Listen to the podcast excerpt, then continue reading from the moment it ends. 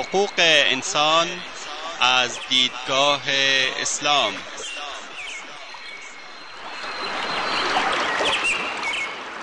يا أيها الناس إنا خلقناكم من ذكر وأنثى وجعلناكم وجعلناكم شعوبا وقبائل لتعارفوا إن أكرمكم عند الله أتقاكم إن الله عليم خبير.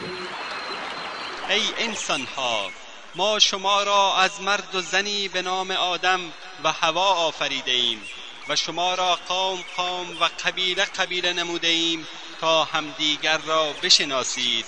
بیگمان گرامی ترین شما در نزد الله متقی ترین شماست. الله مسلما آگاه و با خبر است. تهیه و تقدیم اسحاق دبیری.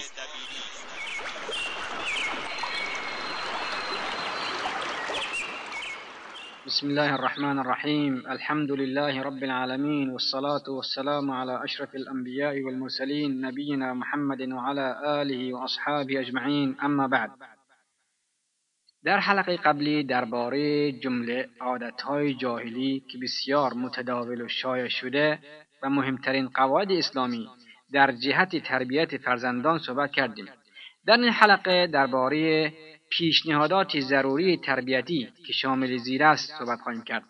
یک تشویق فرزند برای انتخاب شریفترین مشاغل. در نظر گرفتن و پرورش استعداد ذاتی فرزند. در نظر گرفتن وقت و شرایط مناسب جهت استراحت و بازی فرزندان. گسترش همکاری بین خانه، مسجد و مدرسه. تقویت پیوند و رابطه معنوی مربی و فرزند. حرکت کردن بر اساس برنامه تربیتی در تمام ساعات شب و روز فراهم نمودن ابزار و شرایط رشد فرهنگی فرزند. تشویق فرزند به مطالعه مداوم. تذکر مداوم به فرزند در ارتباطی با وظایف و مسئولیت های دینی. تعمیق روحیه جهاد در فرزند. تشویق فرزند برای انتخاب شریفترین مشاغل. یکی از مهمترین مسئولیت های مربیان در قبال فرزندان تشویق ایشان بر مشاغل سودمند و با ارزش و مفید اجتماعی است و تفاوتی ندارد که ظاهر شغل چی باشد؟ صنعت زراعت یا تجارت. همونطور که می‌دانیم پیامبر اکرم صلی الله علیه و آله و صحبی و سلم به چنین مشاغلی پرداختند و بعضا نیز در بعضی شغلها تخصیص داشتند. این بزرگان برای تمامی نسلها و جوامع بشری الگوهای نیکوی کسب حلال و شغل شریف بودند. حضرت نوح علیه السلام با صنعت کشتی سازی آشنایی داشت و خداوند متعال به او امر می نمود که کشتی بسازد. آنجا که میفرماید و به نوح وحی شد و کشتی را تحت نظارت ما و برابر تعلیم ما بساز و در ارتباطی با آنان که ظلم کردند با من سخن مگو که غرق خواهند شد. و نوح علیه السلام کشتی را می ساخت و هرگاه قومش بر او میگذشتند تمسخر می نمودند. و نوح علیه السلام می گفت اگر ما را مسخره می کنید ما هم همان گونه شما را مسخره می کنیم.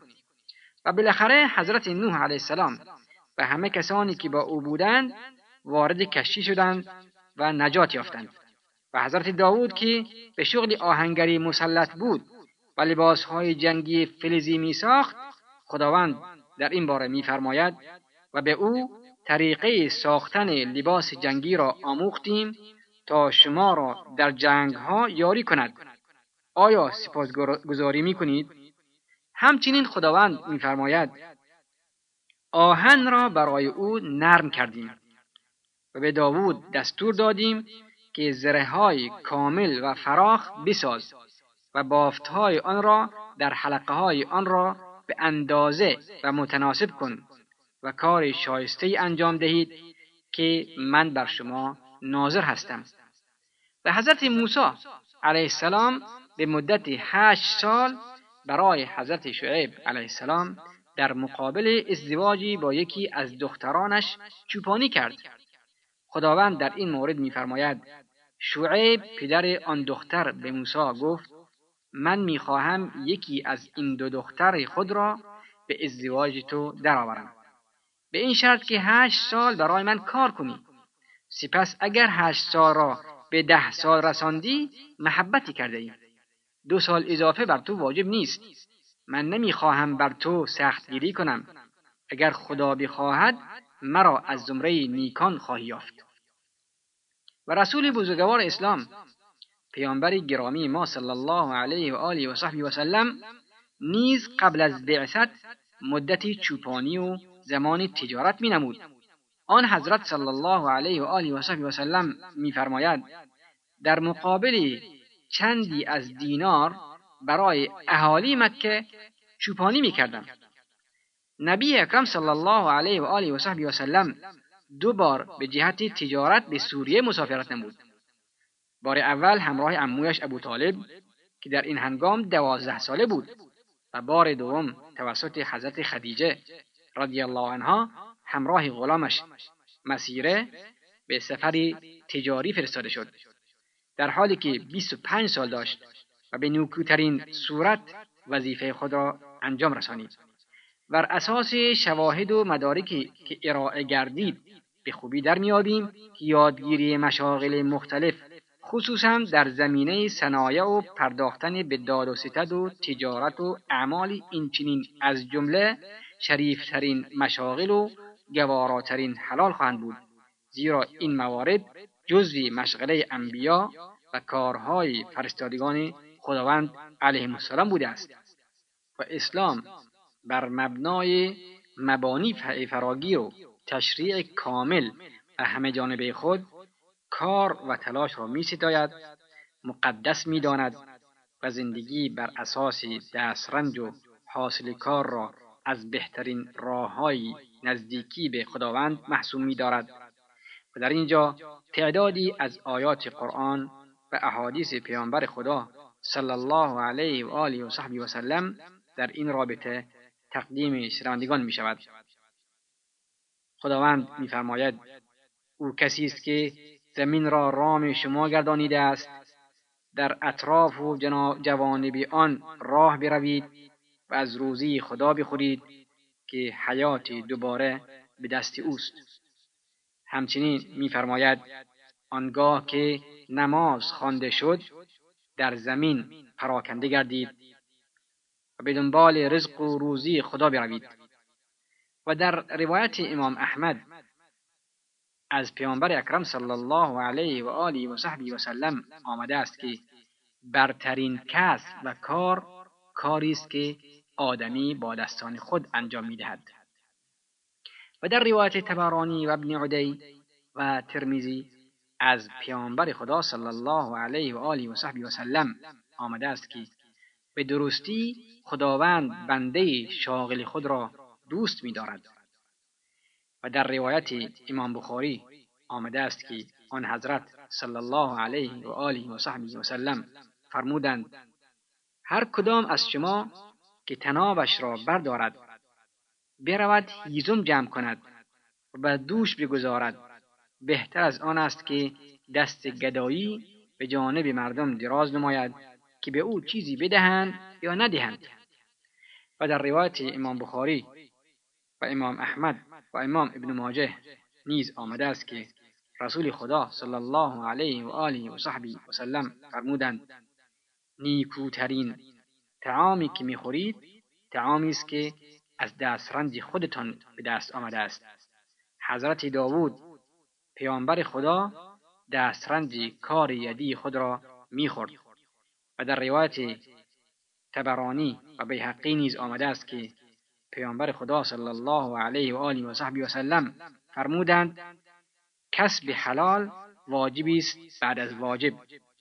اما آنچه سلف صالح در ارتباطی با بیکار و بیکاری گفتهاند به شرح زیر است. در روایت ابن جوزی آمده است که عمر بن خطاب رضی الله عنه گروهی بیکار را مشاهده کرد. گفت شما کی هستید؟ گفتند توکل کنندگان به خدا.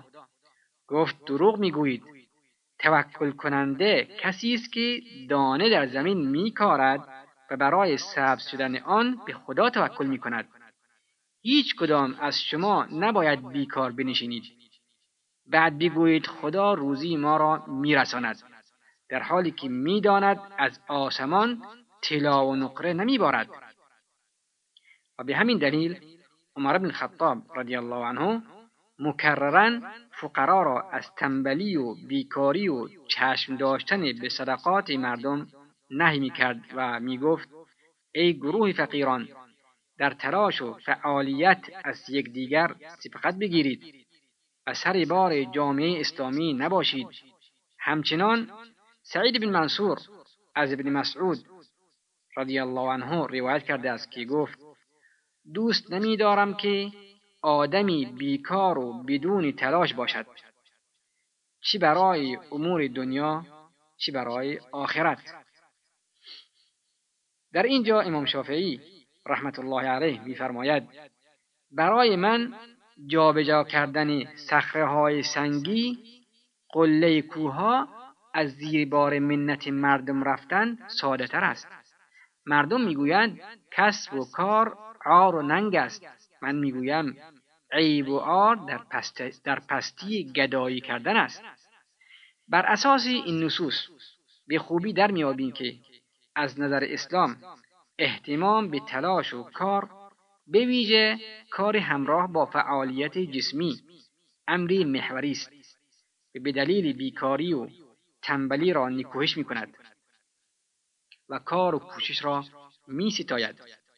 رسیدن به این نوع درک در فرزندان ما در همان سنین پایین که برنامه های تربیتی جای می‌گیرد امکان پذیر است زیرا پذیرش فکری و یادگیری بنا به اقتضای سنی در این دوران بیشتر و بهتر است و فرزند می تواند حرفه های مناسب را به خوبی و با مهارت اکتساب نماید به همین دلیل بر مربیان واجب است که در همان سنین نوجوانی فرزندان خود را به یادگیری مشاغل فنی، صنعتی و مفید تشویق نمایند.